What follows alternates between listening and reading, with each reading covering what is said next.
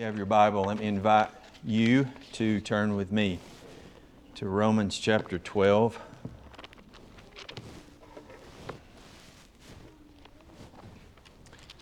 We'll be in, I guess, quite a few places this morning, but I think they're easy to find, so we'll just turn here for now. I want to begin reading in verse 9, read down through the end of the chapter. So if you found it, let me invite you to stand with me for the reading of the word of our Lord. And after we read, please remain standing and we will sing to the Lord in praise for his word. Paul writes under the influence of the Holy Spirit in verse 9 Let love be without hypocrisy, abhor what is evil, cling to what is good. Be devoted to one another in brotherly love. Give preference to one another in honor not lagging behind in diligence, fervent in spirit, serving the Lord, rejoicing in hope, persevering in tribulation, devoted to prayer, contributing to the needs of the saints, practicing hospitality. Bless those who persecute you, bless and do not curse. Rejoice with those who rejoice, and weep with those who weep. Be of the same mind toward one another. Do not be haughty in mind, but associate with the lowly. Do not be wise in your own estimation. Never pay back evil for evil to anyone. Respect what is right in the sight of all men. If possible, so far as it depends on you, be at peace with all men. Never take your own revenge, beloved, but leave room for the wrath of God. For it stands written, Vengeance is mine, I will repay, says the Lord. But if your enemy is hungry, feed him. And if he is thirsty, give him a drink. For in so doing, you will heap burning coals on his head. Do not be overcome by evil, but overcome evil with good. This morning, I wanted us to uh, back up in 12.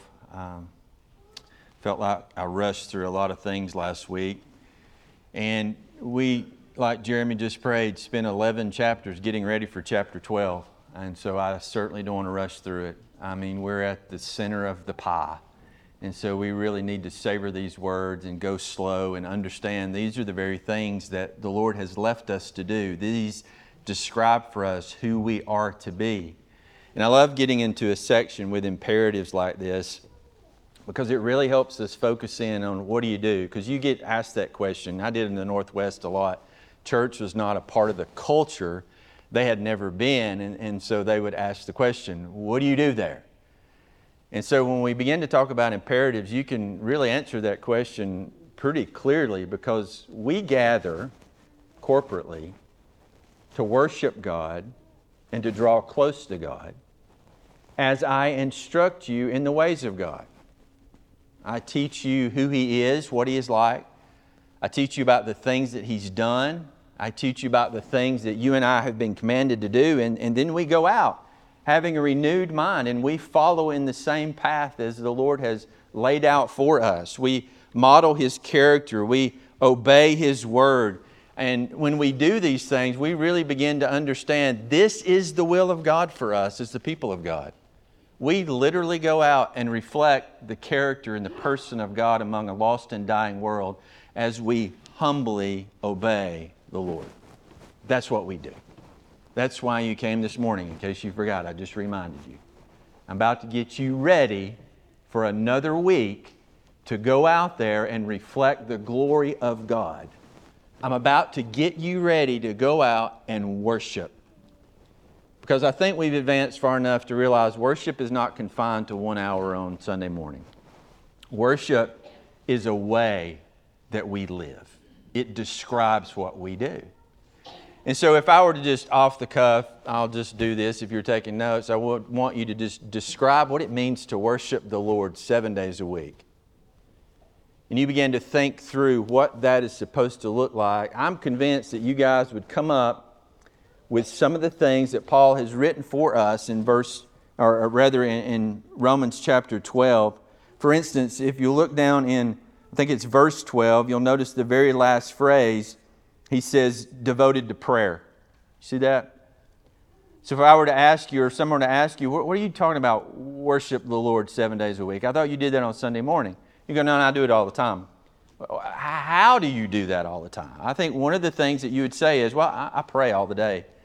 I mean, I'm constantly murmuring prayers under my breath to the Lord. I'm constantly running into situations where I go, Thank you, Lord. And I'm constantly running into situations where I'm going, Oh, Lord, help as I walk into the boss's office, or Oh, Lord, help, I'm about to deal with that difficult person that I always run into this time of day. And oh, Lord, help, I'm in Walmart and I look like a mess, and here I go through here, and I know I'm going to run into somebody I see. And so I think you would get that right. Worship involves us constantly being devoted to prayer, but we know it involves more than that.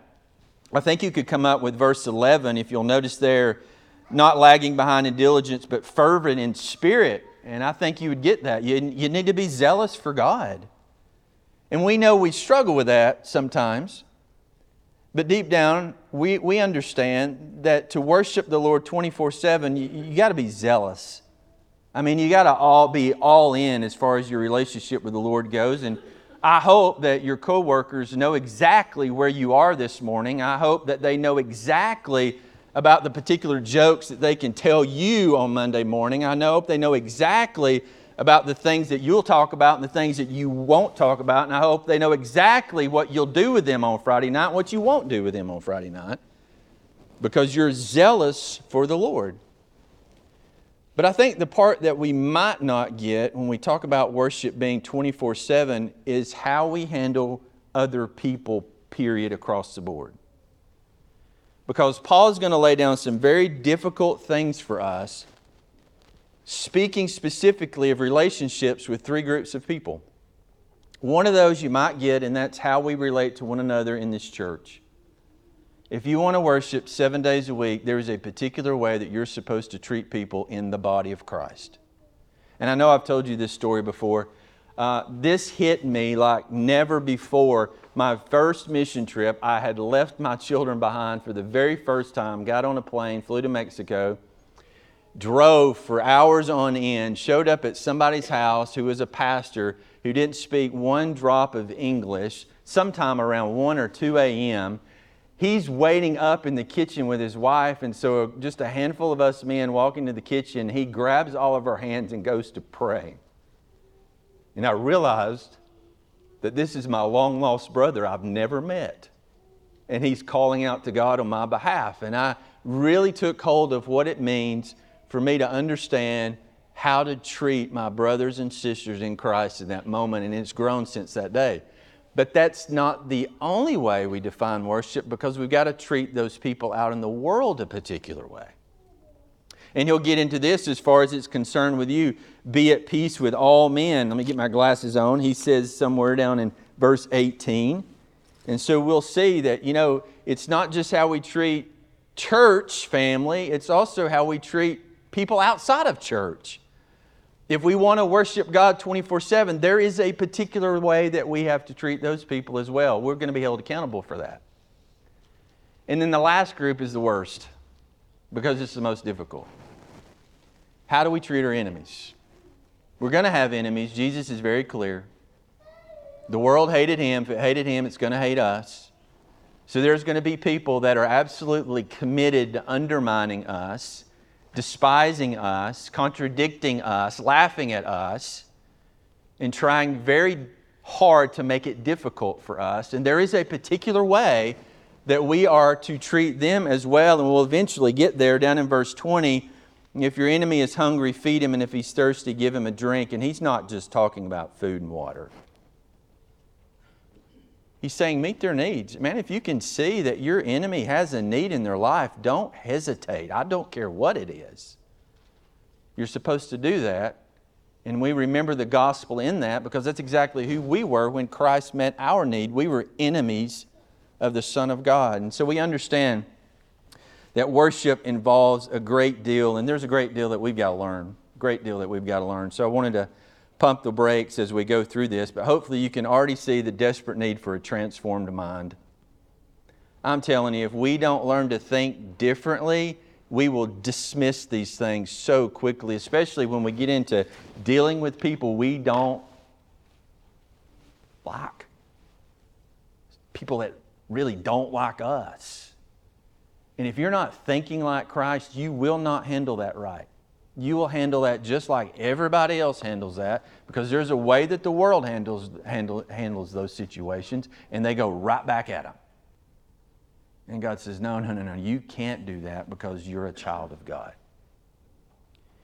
So, we're talking about worship. We will be talking about worship for weeks ahead, but we're coming to the foundation of worship, the attitude of worship, if you will, and that is love.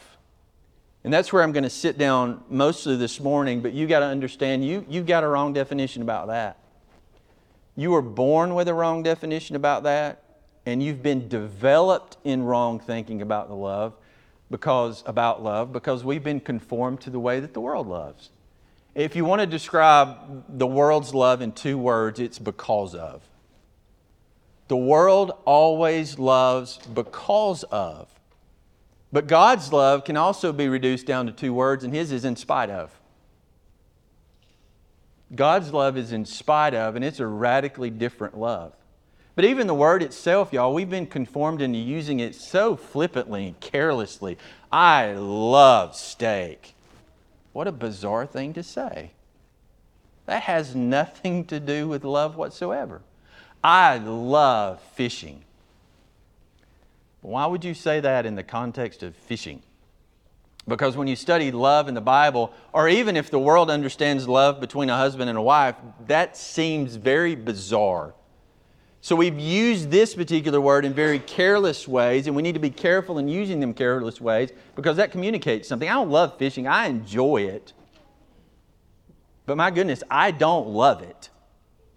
And my favorite thing to eat is actually steak and seafood. I guess together would be like the top of the mountain for me. But I don't love it. I really enjoy those things. So we've got to be careful how we use these words, but I think you can understand it best if I give you a couple examples of how we're wrong.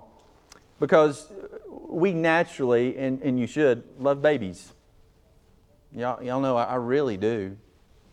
I love babies. I've prayed for y'all to have babies. But you do realize that we love babies because it's a baby.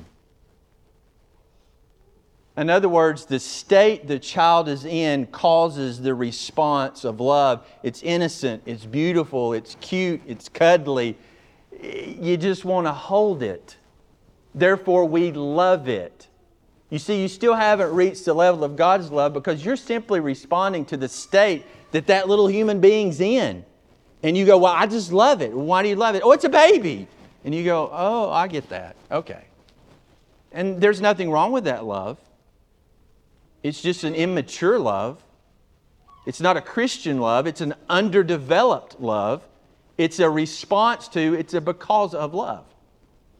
I'll give you another example. Some of your young boys will be experiencing soon enough. I just love that girl. Why? My son was up here. His first words were, Well, she's got blonde hair, Dad. She's so pretty. She's the prettiest thing I've ever seen in my life, was John's words. That's okay, but that's not God's love. That's because of love. And wives, I hate to tell you this, but your husband first loved you for very immature reasons. He saw you and fell literally in love with you. And that's an okay love, but still we're in the realm of worldly love and we're not in the realm of godly love. The reason you love her, son, is because of her.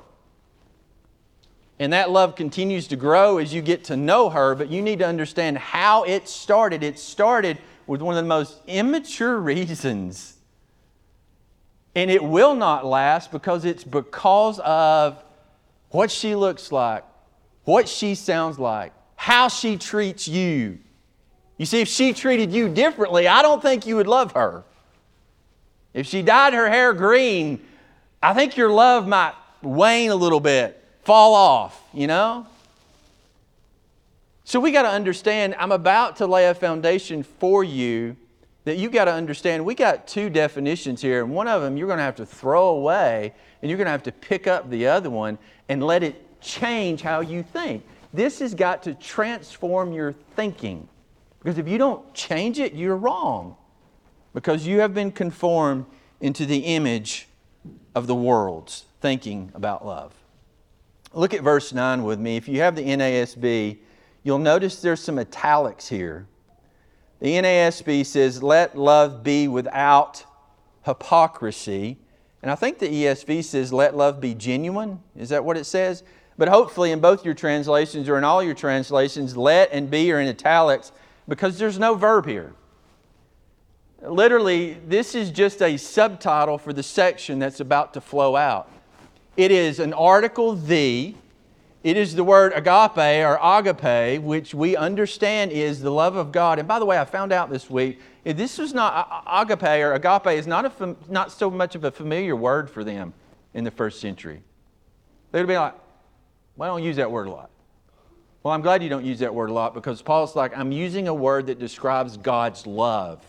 It's not like earthly love or worldly love. This is a unique love. So you've got the article there, the love, and then you've got this adjective that describes it. And if the NASB, you have the without that simply defines one letter, the alpha privative, which negates hypocrisy.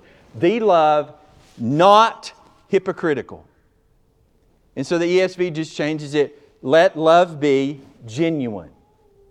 Now, I'll tell you, this would have really smacked the people that Paul was speaking to because they really got this. You and I don't get this. Our politicians, man, have led us and demonstrate for us the age in which we live. Hypocrisy means nothing anymore. You can be a hypocrite and people will still vote for you. You can be a liar you can be worthless. You can be useless. It doesn't matter because we live in the age of post truth. Truth no longer matters, therefore, hypocrisy is not that big of a deal. Lying is a regular part of our culture now, and it's a part of so many other cultures. Lying is just an accepted thing. And we'll watch a particular news station knowing that they're lying through their teeth and they're twisting the story. And this man is, uh, yeah, I won't get into examples. There's a lot with our current president, right? But it just doesn't matter anymore because everybody's doing it. So when Paul says, this love that I'm about to call you to and describe in detail is genuine, it's unhypocritical. It really popped for them because it was an illustration that took place in Roman plays. Because when Romans had plays, they would wear a mask to help you see who they were portraying in the play. Little mask. I'm being robbed today. I've got a mask that looks like Rob. And so you would understand that the things that I'm saying and the things that I'm doing, this mask tells you who I am trying to portray. And Paul's like, no, if you want to know what love is, you've got to see the person behind the mask. You've got to see who's hiding behind the mask. And so, to help you understand between these two different kinds of loves, you've got a superficial love. It's your mask, and it's always a response to or a because of something going on with somebody else. But Christians are called to lay down the mask and love genuinely because of who you are, not because of what somebody else is doing or who somebody else is. You understand that? This is not a masked thing, this is a genuine thing. This is from the heart. And so, this should really begin to help us shape out this form of love before I get into describing in detail in the text. Because do you remember 1 John 4 8? The world loves this definition of, of God. It's the world's favorite definition of God. 1 John 4 8 says, God is love. They love that. It gives them the warm fuzzies. But what they're doing is they're understanding God with their own definition, and you can't do that. Now, God is love. The essence, the fullness of love can only be understood in God. In fact, I go so far to say is you can't understand what real love is without the mask unless you have a relationship with God because God is love. It's His nature, it's His character, it's His essence, it's His being. And we can only understand love if we have a relationship with God because God is love. You see how I get there? But at the same time, God is also holy. Now, I do know you have a grasp of that very clearly. The world doesn't like that because if God's holy, He's got to do something about unholiness or sin, and, and He does, right? But so we take these two defining characteristics of God God is love and God is holy, and then we begin to understand you can't separate those things because you can't separate God. God is love, God is holy, therefore, love is moral. And that's why in the text, if you look with me in Romans 12, verse 9, you've got the love, you've got one word there, hypocrisy, and then what's the very next word? Abhor. He literally separated love from an intensified form of the word hate. It's got a prefix in an apo, which intensifies it. This is a white knuckled hatred that is literally one word away from the word love. And you're like, how can love and hate be in the same sentence? Well, because we're talking about God. That's how. Because God hates evil. You see, we've got, we got some things to understand, and we've got some, we got some ways in our thinking that desperately need to change, right? But I want you to know before I get into it, and I'm about said all I'm going to say is one more thing.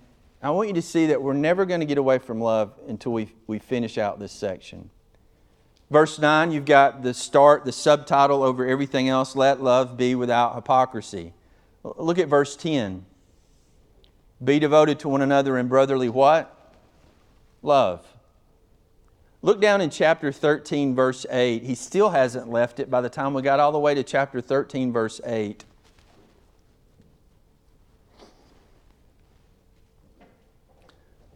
Look what Paul writes in 13:8. Owe nothing this is your only debt, by the way, as a Christian.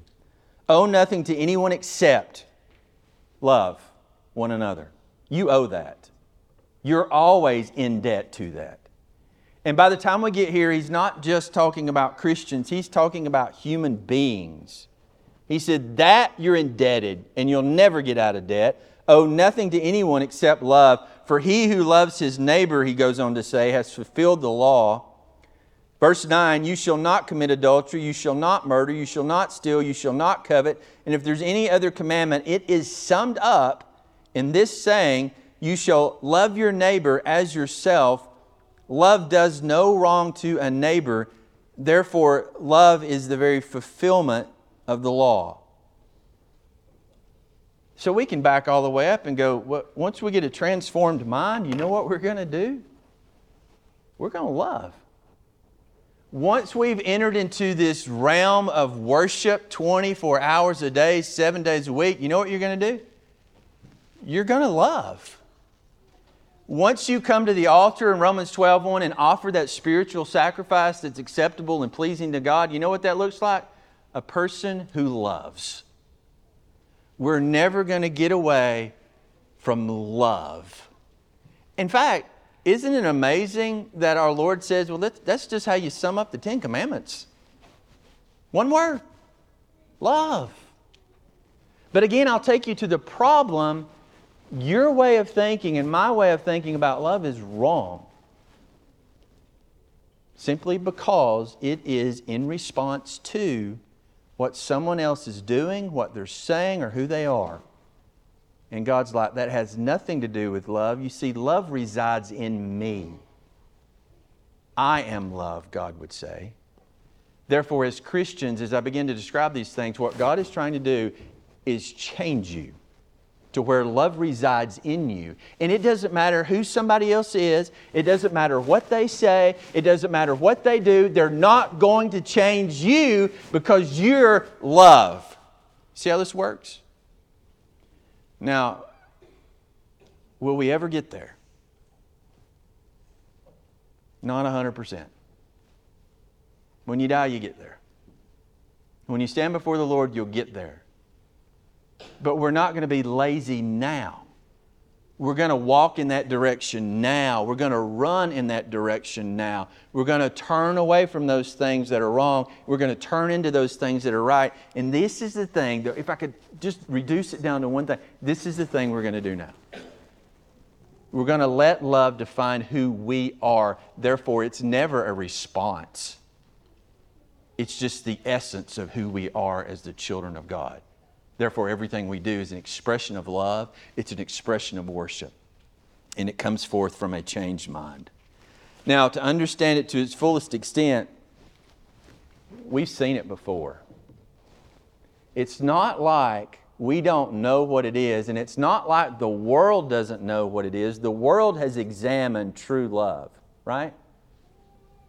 God did that for us. John 3 16. For God so loved the world that he what? Gave. He gave his only son. That church is the very essence of the definition of this kind of love. And we talk about this pretty often. It is absolutely sacrificial. It is absolutely selfless and it is absolutely in given to serve others. That is God's kind of love.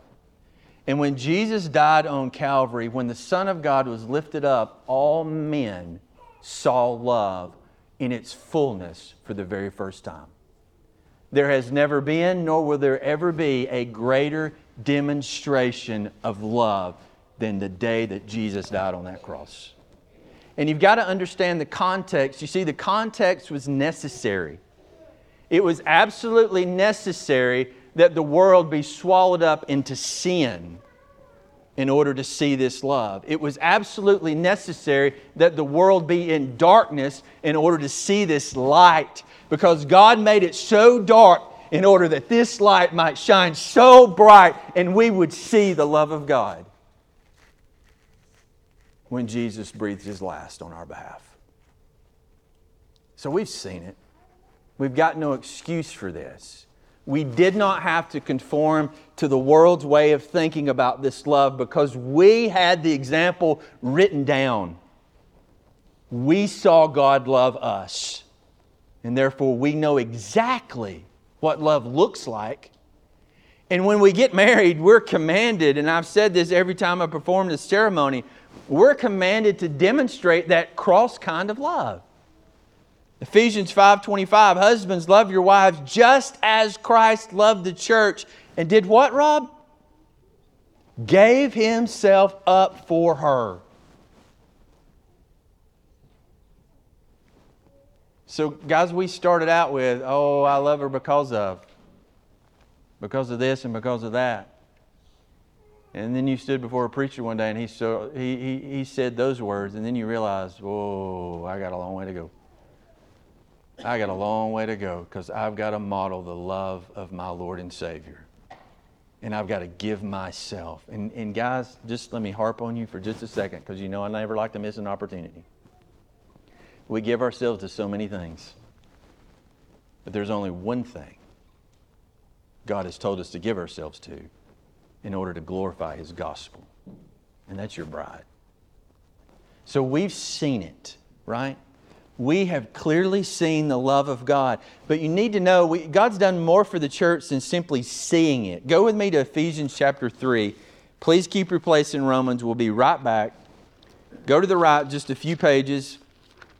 1st and 2nd Corinthians, Galatians, Ephesians chapter 3. And I want you to settle in on verse 14. And I want you to hear the, the Apostle Paul's prayer for us.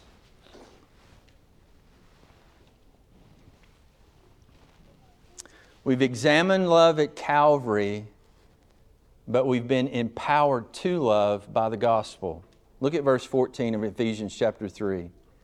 Paul writes, For this reason I bow my knees. Paul's like, I'm going to lay into prayer for you.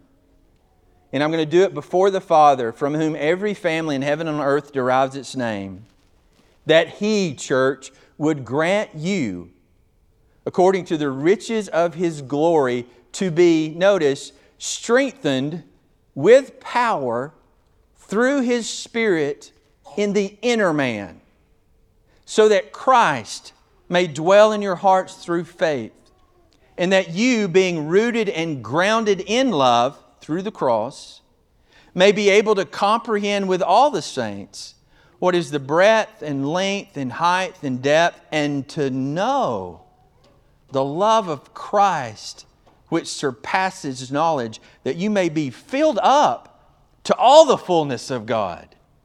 And he relates the fullness of God with what? Love. So Paul's like, I'm, I'm on my knees before the Father because you need to know that you've been empowered through the work of the Holy Spirit in the inner man to do the very things that God has done to you, to love you in an immeasurable way.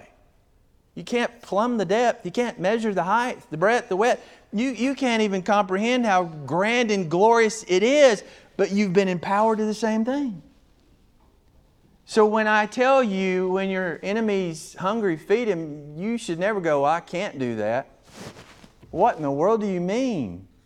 Through the gospel, you've been empowered through the indwelling Holy Spirit to do the very thing that God has called us to do. So we've seen it, we've been empowered to it, but the last thing is we've been exhorted, commanded, if you will, to love. If you go back to Romans 12, let me read you the exhortations and then, and then we'll talk about the definition. Let me give you just a few of these exhortations to love. One of them I've already touched on, but I love Mark 12, and I'll read it to you. If you're taking notes, it begins in verse 28. And it says this One of the scribes came and heard them arguing, and recognizing that he had answered them all well, these religious leaders and Jesus were arguing. This scribe says, Jesus, what commandment out of the ten is the foremost of all? And of course, you know Jesus' answer Hear, O Israel, the Lord our God, the Lord is one. You shall love the Lord your God with all your mind, with all your heart, and with all your strength. And the second is like it you shall love your neighbor as yourself. There's no other greater commandments than these. Love. Jesus said again, that, that's it. You want to sum up the entire Old Testament law?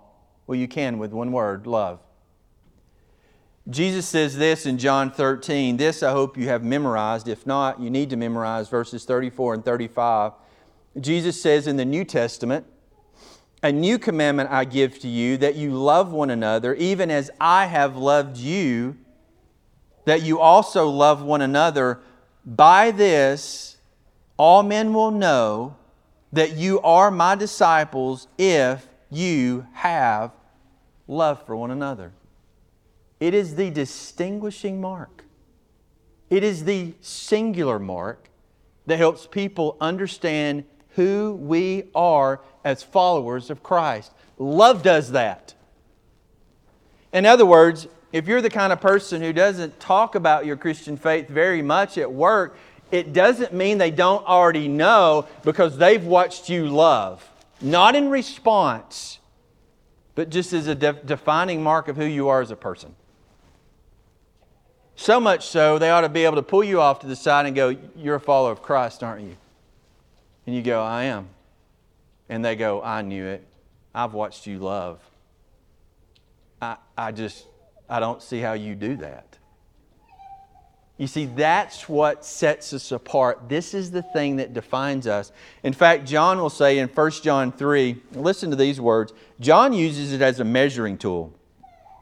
For this is the message which you've heard from the beginning that we should love one another. Verse 14, we know that we have passed out of death into life because we love the brethren. And he who does not love abides in death.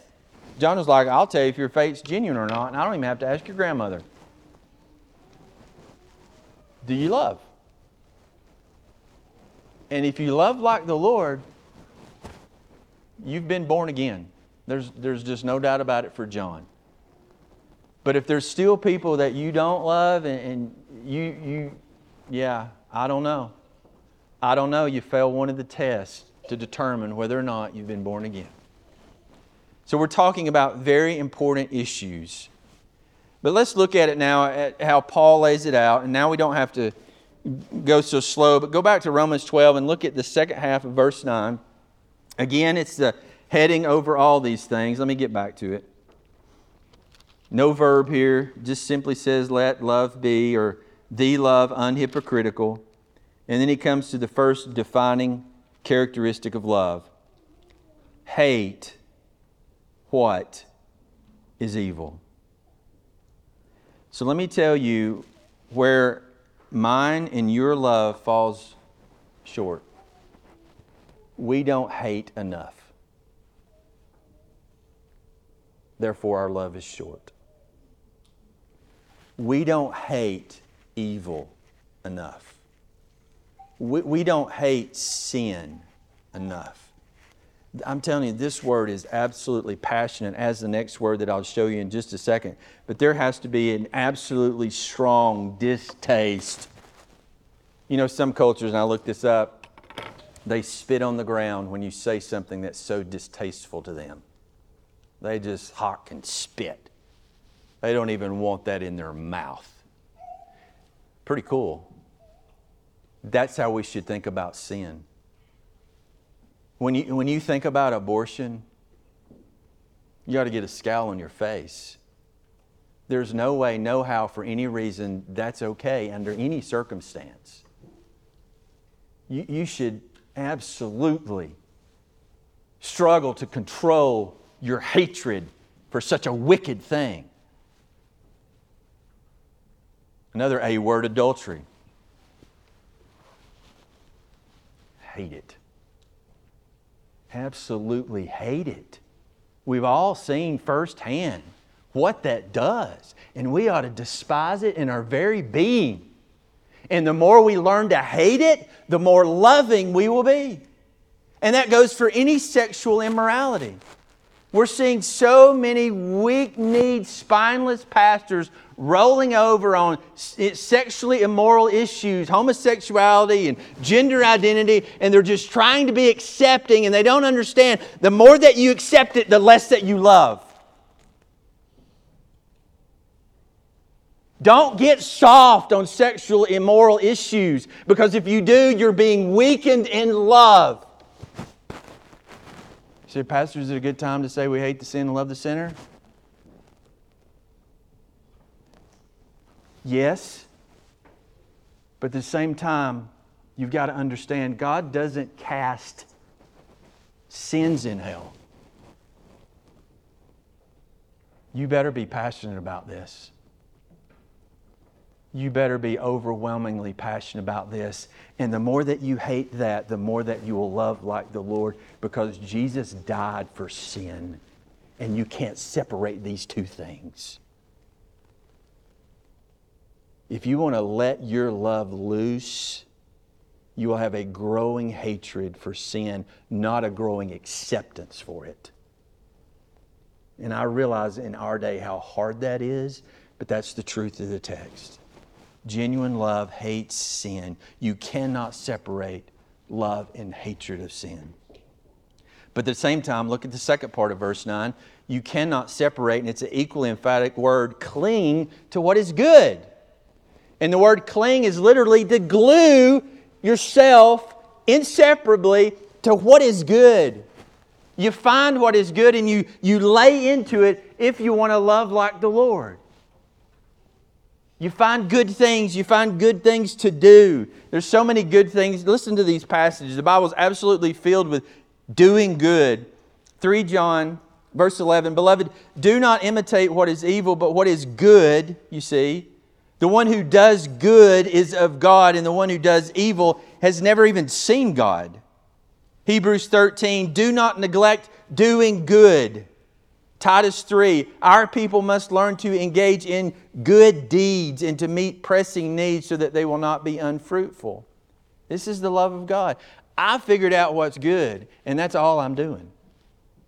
I figured out in my life what is truly good, and I've laid hold of that with my life, and that, that's what I'm passionate about. I'm passionate about the doing of good.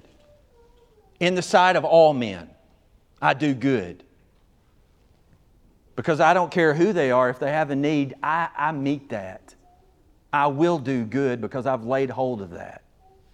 But it's not just the doing of good that we need to lay hold to, it's the being of good. If you got your Bibles, you're just a page or two away from it. Turn over to 1 Corinthians 13. We read this at weddings. I don't know. I guess it can fit there.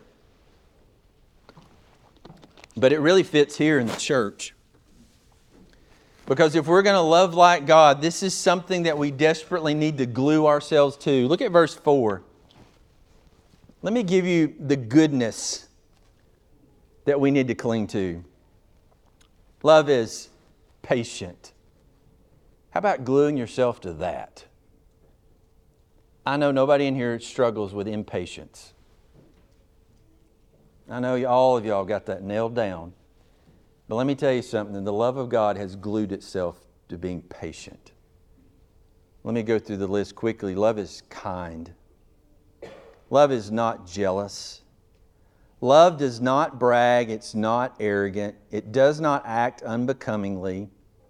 Love does not seek its own. Love is never provoked. Love does not take into an account a wrong suffered. How about gluing yourself to that? Love does not rejoice in unrighteousness. Love always rejoices in truth. You see, you can't untie love and holiness. Love bears all things, love believes all things, love hopes all things, and love endures all things. That's things that we need to glue ourselves to. That's God's love. And if we're going to cling to what is good, we will certainly cling to those things. So, Paul's very first definition is you need to understand about this love that I'm calling you to, it's tied to morality. It has an ethical nature to it. It hates evil. But man, it's just head over heels in love with good. That's the love of God. Let me give you a few more here. Look, look with me in verse 10. Be devoted this is, again, love that's unhypocritical.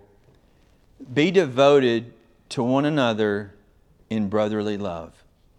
I told you last week, and I've told you a number of times, you, you guys have bought into this. And I really appreciate that. In fact, you've bought into the word you men, brother. I think it was probably, I don't know, 12 years ago now, where I met Steve McDougall. Actually, it's been longer than that, but somewhere in between 12 and 13 years, he referred to me as brother one day. Made my heart stop. It's the most affectionate way that I've ever been referred to by another man of Christ in my life. And people have referred to me as bro and brother and all that. You know how we do. We do that in our culture all the time. We call each other that. And that had never meant anything to me, but when he said that for the first time, it meant something to my soul. And to this day, he and I, when we hug, we say, I love you, brother. He's helped me understand what the church is supposed to look like. We are literally brothers and sisters in Christ. And when you men call each other brother, my heart sings because I'm thinking in my heart, they're really getting this they're really beginning to understand what it means to be devoted to one another in brotherly love. I, I, do want you to see this. I really do. Turn over to 1 Timothy. I'll be back to Romans 12 in a second, but turn over to 1 Timothy chapter 5. I want you to be able to find this verse quickly especially when anybody's talking about the church, because we've so left behind what the church is supposed to look like. We do everything in the world to make it look like a business or a ministry, and it's not at all. Notice 1 Timothy 5, look at verse 1. Do not sharply rebuke uh, what? an older man, but rather appeal to him as a, what's the word? Father. To the younger men as what? Brothers. The older women, how are we to appeal to them? Mothers. And the younger women as what? Sisters. Now, First Timothy is about the church. Paul's telling Timothy, these are the things that constitute, define, help us understand the church. The whole letter's about that. And so when he gets to chapter 5, he says, Let me tell you how you need to think about one another. You need to think about the women in here that are around about your age and younger as your sisters in all purity. You really need to think about them as this is my sister. And you don't have to go on to in Christ. You can if you want to. It's funny, Steve said growing up in his dad's church, everybody was their aunt and their uncle. And we kind of do understand that because we refer to each other in that way. And the older men, he said, I, re- I referred to as my granddads. He said the oldest man that he went with, he got to go buy the engagement ring for Leslie. He called him Grandpa something. He said, He's not my grandpa. He's just an older man that went to church all my life and I loved him and I just referred to him that way. And he said, Everybody in the church, I, I just call them that way. You know, if they were a little bit older than me, you know, I just call them Uncle, whatever, Uncle Ted. He said it was our way of showing affection, it was our way of demonstrating that we're a family. And when Paul says, if you want to love the Lord, you'll understand that in the context of the church, we're brothers and sisters, we're aunts and uncles, we're mothers and fathers, we're granddads and grandmoms. And if you, you're not ready to be called granddad or grandmom, just say something. Go, whoa. I'd rather be uncle, okay? So don't have your kids call me grandpa, please. Uncle Joey's fine. But it communicates this idea that we're family. We're devoted to one another in brotherly love. And, and look at verse 10. I've got two more. I appreciate your patience. I'll stop after I get through one, two more. Verse 10. I understood this better. Give preference to one another in honor. The ESV has it better. It uses the word outdo one another in showing honor. Outdo one another. You know what that means? I just brag on y'all. And I really do as a church as a whole. Anytime anybody asks me, I, I immediately start bragging. You remember, love doesn't brag on itself, but it brags. It's not arrogant because it's never talking about itself, but it will talk about others, and the only thing that it's got to do is just brag. We've got to learn to do that. Our culture loves humor. This is something that I really had to get over in the Northwest because they didn't understand my humor at all. And we say critical and negative things about each other all the time in jest to make somebody laugh. That's something we need to get over because we need to brag about each other. Why is it when we try to define somebody, we point to the one negative thing in their life? Why would you ever do that? You know, I love how Brad Coots brags on Addie. And by the way, I love it when y'all brag on your kids. Brad will send me a text, got to brag on my daughter a minute. And he'll try to soften that, but I'm like, let go, Brad. Just let go and brag. And he'll talk about how amazing and wonderful, and she really is amazing at slinging a softball a whole lot faster than little girl already able to throw a ball. I know I couldn't hit it. But Brad loves, loves to brag on Addie. We got to get to the place where we do that for one another all the time. I don't care who you are. We've got to stop finding the negative things and the critical things and the questionable things when we talk about one another and we've got to retrain ourselves when we talk about one another, is all we do is just, I, I can't think of anything bad to say about him. I mean, Matt's amazing, right? The guy always has a smile on his face. He's brought smiles into the body of this church because he's grinning all the time. And everything that he says, he, he always, I remember when, I remember in VBS, I let the conversation get sideways about some old things that we experienced. And Matt quickly cleaned that up for me. Ah, no, no, no, no, no. And I remember thinking, thank you, Lord. That's Matt. He's going to keep it positive. But I could go on about anyone in this room in that way. You're going about Kim. Going about Ted. Every time I talk about I talk about you coming to faith and how that happened. That's the story I want to tell when I talk about Ted. You know? That's God's kind of love. And you, you, you get that with your kids, most of them, right? But you do understand the concept because you're like, I, you might get it better with grandkids. Because I've, I've never heard a grandparent say anything negative about a grandkid, never in my life, right? If we want to model God's love in the context of this body, this is one way that our minds need to be transformed. I just can't say nothing but good things about so and so. Yeah, they go to church with me down there. They're awesome. I'm telling you, they're awesome. Last thing, verse 13, and then I'll be able to finish my section and feel good about it this afternoon sitting on the couch.